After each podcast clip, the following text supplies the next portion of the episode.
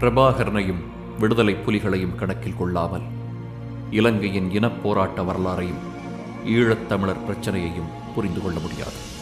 பிரபாகரனின் வாழ்க்கை என்பது ஒரு தனி மனித சரித்திரம் அல்ல ஓர் இனத்தின் பெருங்கதை. பிரபாகரன் ஒரு வாழ்க்கை.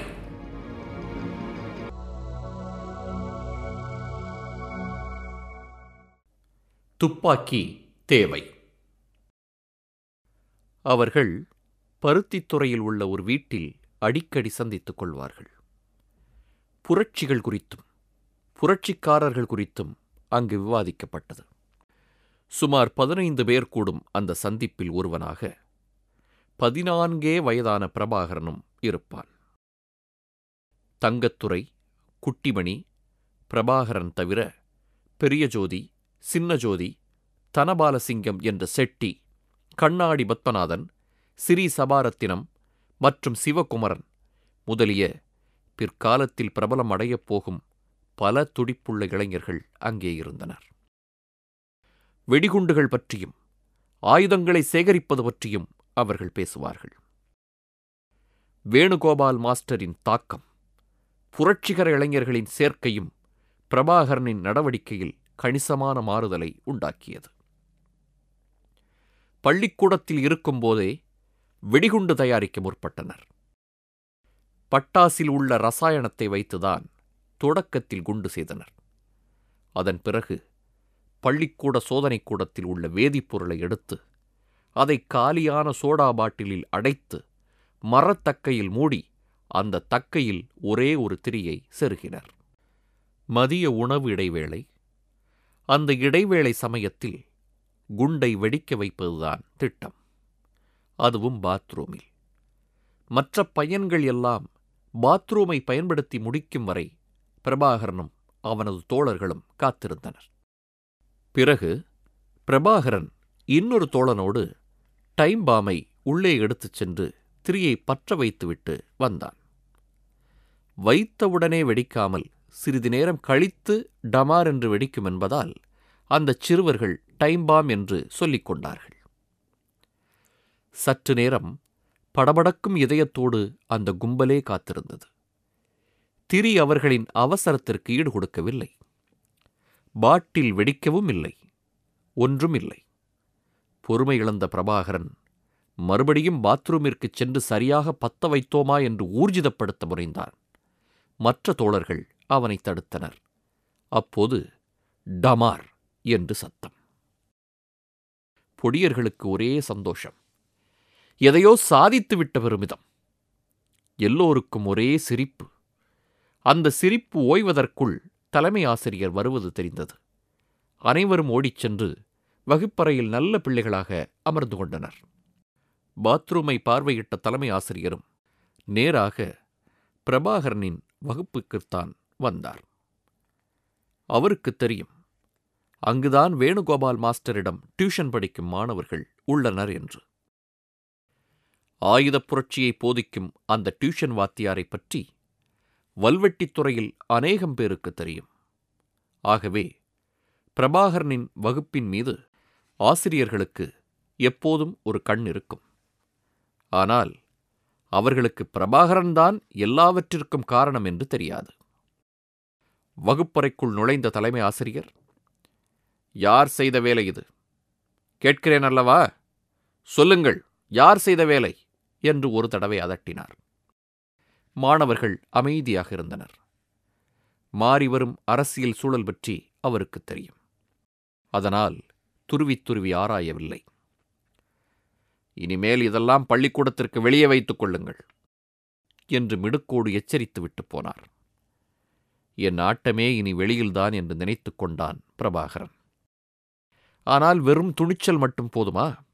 ஆயுதம்? பேரழிவுக் கருவிகளை வைத்திருக்கும் சிங்கள இராணுவத்தோடு வெறும் கையால் போரிட முடியாது. துப்பாக்கி வேண்டும் நினைத்துக் கொண்டான். யாரிடம் கேட்கலாம்? என்று யோசித்த பிரபாகரன் வேணுகோபால் மாஸ்டரையே தேர்ந்தெடுத்தான். மாஸ்டர் துவக்குதாங்கோ? ஈழத்தமிழில் துவக்கு என்னும் சொல்லுக்கு துப்பாக்கி என்று அர்த்தம். வேணுகோபால் ஒரு கணம் அதிர்ந்துதான் போனார். பின்னர் சுதாரித்துக் கொண்டு முதலில் கம்படி பயிலுங்கோ என்று கூறினார். என்னடா இவர்? நாம் துப்பாக்கி கேட்டால் இவர் சிலம்பச் சண்டை பற்றி பேசுகிறார்? துப்பாக்கி முனையில் உயிரை பறிக்க வரும் போலீஸ்காரனிடமும் ஆர்மிக்காரனிடமும் தடியை வைத்துக்கொண்டு மல்லுக்கு நிற்க முடியுமா? பொடியன்தானே என்று குறைத்து மதிப்பிட்ட மாஸ்டரின் பதில் பதினான்கு வயது பிரபாகரனுக்கு ஏமாற்றமாகப் போனது. அவர் அப்படிச் சொன்னது அவனுடைய துப்பாக்கி ஆசையை தணிக்கவில்லை. எனவே துப்பாக்கி வேட்டைக்கு கிளம்பினான். பதினான்கு வயது பிரபாகரன் தன்னையொத்த சிந்தனை உள்ள ஏழு நண்பர்களை திரட்டி வைத்திருந்தான். அவர்கள் எல்லோருமே இராணுவத்தை எதிர்த்து போராட வேண்டும் என்ற லட்சியம் வைத்திருந்தனர். அந்த குழுவுக்கு அவனே தலைவன். தங்கத்துறை குட்டிமணி குழு வேறு. அந்த கூட்டத்தில் பிரபாகரன் வெறும் பொடியன். அதனால் அவனை தம்பி என்று அழைப்பார்கள். மற்றவர்களை விட இவன்தான் இளையவன். அது வேறு குழு இது வேறு குழு. தங்கள் அமைப்பிற்கு என்ன பெயர் வைப்பது என்றெல்லாம் அவர்கள் யோசிக்கவில்லை. ஏதோ ஒரு வேகம் லட்சியம் அவர்களை ஒன்றிணைத்தது. பருத்தித்துறை பகுதியில் ஒரு சண்டியர் தன்னிடம் இருக்கும் துப்பாக்கியை விற்கப் போவதாக பிரபாகரனும் அவனது கூட்டாளிகளும் கேள்விப்பட்டதுதான் தாமதம். உடனே தன் குழுவில் இன்னொரு தோழனை அழைத்துக் கொண்டு பஸ் ஏறி கிளம்பினான். அந்த ஆளின் பெயர் சம்பந்தன். இவர்களுக்கு கிடைத்த தகவலின்படி அந்த துப்பாக்கியை நூற்றி ஐம்பது ரூபாய்க்கு விற்க அவன் தயாராக இருந்தான். ஆனால் இவர்களிடம் அவ்வளவு பணம் இல்லை. பெரிய அக்கா ஜெகதீஸ்வரி திருமணத்தின் போது பிரபாகரனுக்கு ஒரு மோதிரம் பரிசாக கிடைத்திருந்தது. அதை எழுபது ரூபாய்க்கு விற்றான். துப்பாக்கி வாங்குவதற்காகவே பிரபாகரன் குழுவினர் கொஞ்ச நாட்களாக பணம் சேர்த்து வந்தனர். பணம் என்றவுடன் ஏதோ நிழல் உலக தாதாக்கள் ரேஞ்சுக்கு நினைக்க வேண்டாம். மிட்டாய் வாங்குவதற்கும் பலூன் வாங்குவதற்கு பெற்றோர் கொடுக்கும் காசை சிறுக சிறுக சேகரித்தனர். அவர்கள் ஒவ்வொருவரும் வாரம் இருபத்தைந்து காசு தருவார்கள். உலகத்தில் முப்படைகளையும் கொண்டுள்ள ஒரு போராட்ட இயக்கம் என்று பெயரெடுத்த விடுதலைப் புலிகள் அமைப்பின் தலைவன் பிரபாகரனின் முதல் ஆயுதம் வாங்கும் முயற்சி வெறும் இருபத்தைந்து காசில் தொடங்கியது. இருபது வாரம் தொடர்ச்சியாக இவர்கள் சேமித்ததில் மொத்தம் நாற்பது ரூபாய் சேர்ந்தது. மோதிரம் விற்ற பணம் இயக்கப் பணம் ரெண்டையும் கூட்டினால் கூட துப்பாக்கி வாங்குவதற்கு இன்னும் நாற்பது ரூபாய் வேண்டியிருந்தது. பேரம் பேசி பார்க்கலாம். மசியாவிட்டால் உள்ள பணத்தை இப்போது கொடுத்துவிட்டு மீதியை பிறகு தருவதாக சொல்லிக் கேட்கலாம். அப்படியும் முடியாவிட்டால் நமது நாட்டுப்பற்றையும் விடுதலை வேட்கையையும் பார்த்தாவது அவர் சம்மதிப்பார். ஓடும் பேருந்தில் பயணிக்கும் போது பிரபாகரனின் சிந்தனை இப்படித்தான் ஓடியது. அரை நிஜார் அணிந்து கொண்டு நிற்கும் இரு பொடியர்கள் துப்பாக்கி வாங்குகிறோம் என்று சொல்வதைக் கேட்டு சம்பந்தம் திகைத்துப் போனான். அவர்களை அடித்து விரட்டுவதற்கு தான் முதலில் நினைத்தான். ஆயினும் துப்பாக்கி மீதான அவர்களின் ஆசையைக் கண்டு தான் வைத்திருக்கும் ஆயுதத்தை பார்க்க அனுமதித்தான். தொட்டு பார்க்க அனுமதி கிடையாது. இது பொம்மை துப்பாக்கி அல்ல. உங்களை மாதிரி சின்ன பையன்களெல்லாம் தொடக்கூடாது என்று சொன்னான். துப்பாக்கியை இவ்வளவு அருகாமையில் பார்ப்பது பிரபாகரனுக்கு இதுதான் முதல் தடவை. அதை தொடக்கூடாது என்று சொன்னதும் அவனுக்கு அழுகையே வந்துவிட்டது. எப்படி இயக்குவது என்று தெரிந்து கொள்ளும் ஆர்வம் அவனையும் மீறி வார்த்தையாக வந்து விழுந்தது. சண்டியரிடம் கெஞ்சி பார்த்தான். சண்டியர் சம்பந்தம் சின்ன பசங்க விளையாட்டுச் சாமான் அல்ல என்று கூறி அதையும் நிராகரித்து விட்டான். அது சரி உங்களுக்கு எதற்கு துப்பாக்கி? சிங்கள அடக்குமுறையின் சின்னமாகத் திகழும் போலீஸையும் இராணுவத்தையும் எதிர்த்து சண்டை போட்டு தமிழ் தேசத்திற்கு விடுதலை பெற்று தருவதற்காக எங்களுக்கு துப்பாக்கி தேவைப்படுகிறது என்று பெருமிதத்தில் தன் கண்கள் விரிய பிரபாகரன் பதில் கூறினான். சம்பந்தனுக்கு மறுபடியும் வியப்பு. வயதுக்கு மீறிய பேச்செல்லாம் வேண்டாம். ஒழுங்காக ஊருக்கு திரும்பி போய் படிக்கிற வழியை பாருங்கள் என்று அறிவுறுத்தினான். அதையெல்லாம் கவனித்துக் கொள்ள தலைவர்கள் இருக்கிறார்கள். இப்போதைக்கு படிப்பை கவனிங்க. என்னை மாதிரி பெரியவனானதும் வேண்டுமானால் இந்த மாதிரி விஷயமெல்லாம் பேசலாம். இப்ப கிளம்புற வழியை பாருங்கள் என்று கூறினான். பிரபாகரனுக்கு மனசே இல்லை.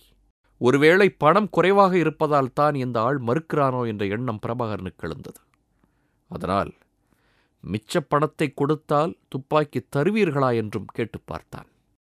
அதற்கும் மறுப்பே பதிலாக கிடைத்தது. தொங்கிய தலையோடும் நொறுங்கிய இதயத்தோடும் வல்வெட்டித்துறைக்கு திரும்பினான். ஆயுதம் சேகரிப்பது ஒரு பக்கம் இருக்கட்டும். நேரம் வரும்போது அது எப்படியும் கிடைக்கும். அதற்கு முன் ஒரு இராணுவ அமைப்பாக திகழ்வதற்கு ஏற்ப உறுப்பினர்கள் மன ரீதியாகவும் உடல் ரீதியாகவும் பலம் பெற வேண்டும் என்று முடிவு கட்டினான் பிரபாகரன்.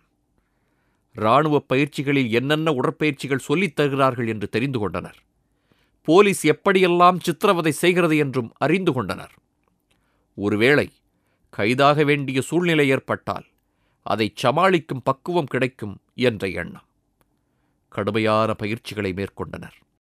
பிரபாகரன் தன் கூட்டாளிகளுடன் சேர்ந்து கராத்தேவும் ஜூடோவும் கற்றான். சாக்குப்பைக்கு உள்ளே அமர்ந்து கட்டிக்கொள்வார்கள் அப்படியே பகல் முழுக்க வெயிலில் படுத்திருப்பார்கள். பிரித்து வைத்த மிளகாய் மூட்டையின் மீது படுத்துக் கொண்டார்கள். நகக்கண்களில் ஊசி ஏற்றிக் கொண்டனர். இவை அனைத்துமே அந்த காலகட்டத்தில் போலீஸ் சித்திரவதைகளில் மிக முக்கியமானவை. இதற்கிடையில் ரகசியமாக இயங்கிய தங்கத்துறையின் குழுவில் சுமார் இருபத்தைந்து பேர் இயங்கினார்கள். அவரை எல்லோரும் மாமா என்று அழைப்பார்கள். நடராஜா தங்கவேலு என்பது தங்கத்துறையின் இயற்பெயர். குட்டிமணியின் உண்மையான பெயர் செல்வராஜா யோகச்சந்திரன்.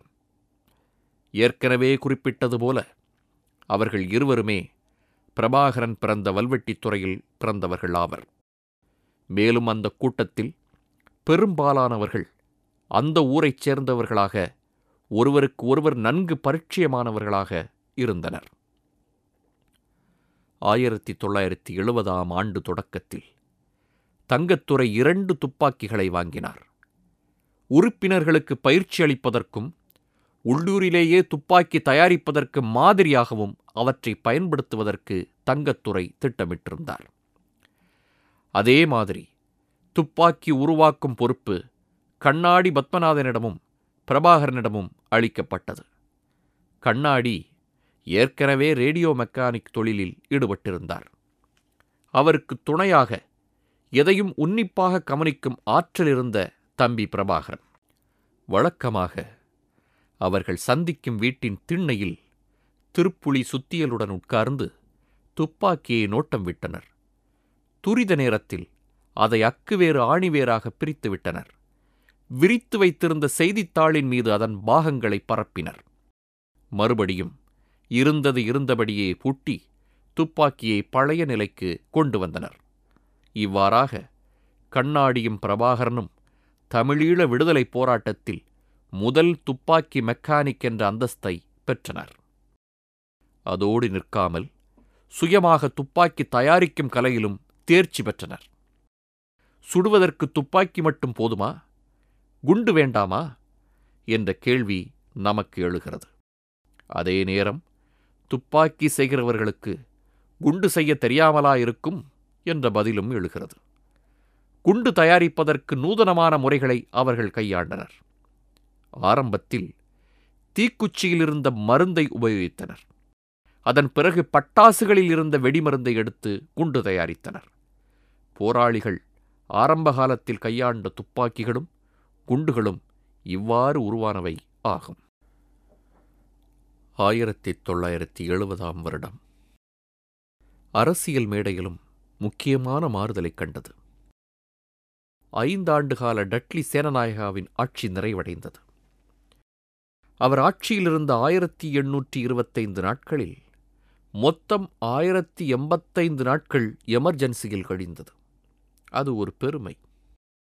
தமிழர்கள் சார்பாக தமிழரசுக் கட்சி மீண்டும் ஒருமுறை ஃபெடரல் அமைப்பை முன்னிறுத்தி வாக்கு சேகரித்தது.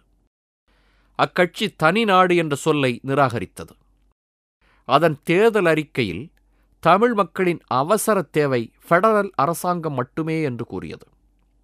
அப்படிப்பட்ட அரசியல் அமைப்பு மூலமாக சிங்களர்களுக்கு இணையான சுதந்திரமும் கண்ணியமான வாழ்வும் அவர்களுக்கு கிடைத்து அந்த இனம் ஒட்டுமொத்த அழிவிலிருந்து மீள்வதற்கு உதவும் என்று நம்பியது. ஆயிரத்தி தொள்ளாயிரத்தி அறுபத்தி ஒன்பதில் ஆரம்பிக்கப்பட்ட வி. நவரத்தினத்தின் தமிழர் சுயாட்சிக் கழகமும் அதற்கு முன்பிருந்தே தனிநாடு கோரிக்கையை வலியுறுத்திய சுந்தரலிங்கத்தின் ஈழத்தமிழர் ஒற்றுமை முன்னணியும் தேர்தலில் தோல்வியுற்றன. ஆனாலும் சிங்கள ஆதிக்கத்திலிருந்து விடுபட்ட சுதந்திர தேசத்தை கட்டமைக்க அவர்கள் இருவரும் எழுப்பிய குரல் இளைஞர்களின் இதயத்தை தொடும் அளவிற்கு பலமாக அமைந்தது என்பதை மறுப்பதற்கில்லை. ஸ்ரீலங்கா சுதந்திரக் கட்சி தேர்தலில் வெற்றி பெற்றதைத் தொடர்ந்து சிரிமாவோ பண்டாரநாயகா மீண்டும் பிரதமரானார். ஐக்கிய தேசிய கட்சியின் தோல்விக்குப் பிறகு கட்சி பொறுப்பை ஜே ஆர் ஜெயவர்த்தனாவிடம் ஒப்படைத்துவிட்டு டட்லி சேனநாயகா அரசியலை விட்டு வெளியேறினார். சிரிமாவோ அமைச்சரவையில் கல்வி அமைச்சராக நியமிக்கப்பட்ட பதியுதீன் முகமது இலங்கை இனப்பிரச்சனையில் ஒரு வரலாற்று முக்கியத்துவம் வாய்ந்த ஒரு சட்ட மசோதாவை நாடாளுமன்றத்தில் அறிமுகம் செய்தார். அந்த சட்டத்திற்கு தரப்படுத்துதல் என்று பெயர். மருத்துவம் பொறியியல் போன்ற சமூக அந்தஸ்து மிகுந்த பாடங்களில் தமிழர்கள் ஆதிக்கம் செலுத்துவது சிங்கள மக்களுக்கு அதிருப்தியை உண்டாக்கியிருப்பதாக மக்களவையில் பேசிய பதியுதீன் குறிப்பிட்டார். இந்த தொழில்துறை படிப்புகளில் தமிழ் மாணவர்கள் தேர்ச்சி வருவதற்கு அவர் கண்டுபிடித்த காரணங்கள் சிறுபிள்ளைத்தனமாகவும் தமிழ் மாணவ சமுதாயத்தின் கோபத்தை தூண்டுவதாகவும் இருந்தன. தமிழ் மாணவர்களின் தேர்வுத்தாள்களை திருத்தும் தமிழ் வாத்தியார்கள் அவர்களுக்கு நிறைய மதிப்பெண்களை வாரி இறைப்பதாக குற்றம் சாட்டினார். மேலும் செய்முறை தேர்வின் போது தமிழ் ஆசிரியர்கள் தமிழ் மாணவர்களுக்கு உதவி செய்வதாகவும் அவர் நாடாளுமன்றத்திலேயே கூசாமல் பேசினார். இதனால் சிங்களர்களுக்கு மாபெரும் அநீதி இழைக்கப்பட்டுள்ளதாகவும் அதை நிவர்த்தி செய்ய வேண்டியது அமைச்சரவையின் கடமை என்றும் தமிழை தாய்மொழியாக கொண்ட அந்த முஸ்லீம் அமைச்சர் தன் அரசியல் நலன்களை முன்னிறுத்தி இலங்கை தீவின் அரசியல் போக்கையே தன்னுடைய பேச்சு எந்த அளவிற்கு மாற்றப் போகிறது என்பதை அறியாமல் பேசினார். அநீதியை களையும் நடவடிக்கையின் முதல் பகுதியாக செய்முறை தேர்வுகளை ரத்து செய்தார். இரண்டாவதாக தரப்படுத்துதலை அறிமுகப்படுத்தினார். முதலில் தமிழ் மக்களின் வாக்குரிமை. பிறகு அவர்களது மொழி கூடவே அவர்களது நிலப்பரப்பு என்று எல்லா முனைகளிலும் தமிழ் மக்களின் இன அடையாளத்தை அந்த இனத்தின் இருப்பை திட்டமிட்டு விழுங்கி அழிக்கும் சிங்கள ஆட்சியாளர்களின் தொடர் நடவடிக்கையின் ஒரு பகுதியாக விளைந்த இந்த தரப்படுத்துதல் சட்டம் தமிழ் இளைஞர் மத்தியில் ஏற்கனவே இருந்த சிங்கள எதிர்ப்புணர்வை மேலும் ஆழப்படுத்தியது. தவிர தரப்படுத்துதல் உண்டாக்கும் பாதகமான பாதிப்புகளை முழுமையாகவும் உடனடியாகவும் உணரத் தவறிய மிதவாத தமிழ் அரசியல் தலைமையிடமிருந்து மாணவர்களையும் இளைஞர்களையும் தூரப்படுத்தியது. பொன்னுத்துறை சத்தியசீலன் தலைமையில் தமிழ் மாணவர்கள் ஒன்று திரண்டனர். யாழ்ப்பாணத்தில் ஊர்வலமாகச் சென்று தமிழரசுக் கட்சித் தலைவர்களை சந்தித்து முறையிட்டனர். ஆனால் அரசியல் தலைமையின் பதில் அவர்களுக்கு திருப்தி அளிக்கும் வகையில் இல்லை. ஜிஜி பொன்னம்பலத்தின் தமிழ் காங்கிரஸ் மீது எங்களுக்கு என்றைக்குமே நம்பிக்கை இருந்ததில்லை.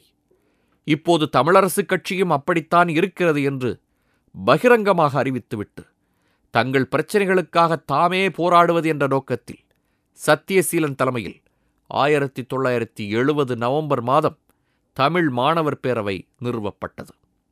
சிவகுமரன் உள்ளிட்ட பலர் அதில் இணைந்தனர். பள்ளி பொதுத் தேர்வை கடந்த மாணவர்கள் மட்டுமே அதில் உறுப்பினராகலாம் என்ற கட்டுப்பாடு தொடக்கத்தில் இருந்தது. அதன் பின்னர் கீழ் வகுப்பில் பயிலும் மாணவர்களும் சேரலாம் என்று தளர்த்தப்பட்டபோது பிரபாகரன் தமிழ் மாணவர் பேரவையில் பதிவு செய்தார். அப்போது அவருக்கு பதினைந்து வயது. கட்சியின் இளைஞர் பிரிவை கட்டுக்கோப்பாக வைத்திருக்கும் பொறுப்பை அமிர்தலிங்கத்திடம் கொடுத்திருந்தார் தந்தை செல்வா.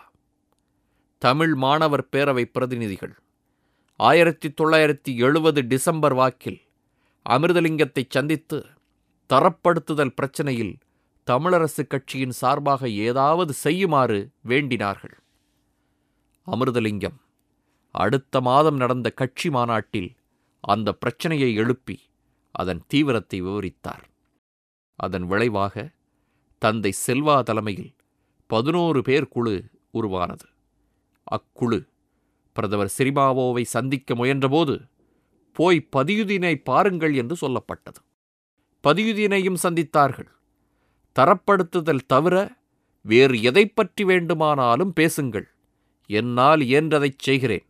ஆனால் தரப்படுத்துதல் ஒட்டுமொத்த அமைச்சரவையின் முடிவு நான் அதை நடைமுறைப்படுத்தும் வேலையை மட்டுமே செய்கிறேன். அதை மாற்றும் அதிகாரம் எனக்கில்லை என்று சொல்லி கல்வி அமைச்சர் பதியுதீன் கையை விரித்து விட்டார்.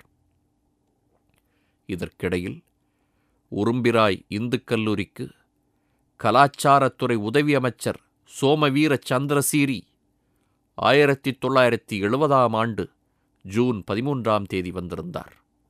அவர் தீவிரமான சிங்கள இனவாதியாக கருதப்பட்டார். கிளர்ச்சிக்கார தமிழ் இளைஞர்களால் வெறுக்கப்பட்டார். அவரது காருக்கு சிவகுமரன் குண்டு வைத்தார். தமிழ் பேசும் மக்களின் விடுதலைப் போராட்டத்தில் இதுவே முதல் வன்முறைச் சம்பவமாகும். இந்த சம்பவத்தில் உயிர் சேதம் எதுவும் ஏற்படவில்லை. யாரும் காயமடையவும் இல்லை. ஆனால் அமைச்சரின் கார் தகர்ந்தது. இக்குண்டு வெடிப்பை தொடர்ந்து சிவகுமரன் கைது செய்யப்பட்டார். அவரது கைது இளைஞர்கள் மாணவர்கள் மத்தியில் பய உணர்வை உருவாக்குவதற்கு பதிலாக புதிய சிந்தனையை தோற்றுவித்தது. தாங்களும் வன்முறை பாதையில் பயணிக்க விரும்பினர். அதில் ஆர்வமும் கொண்டனர்.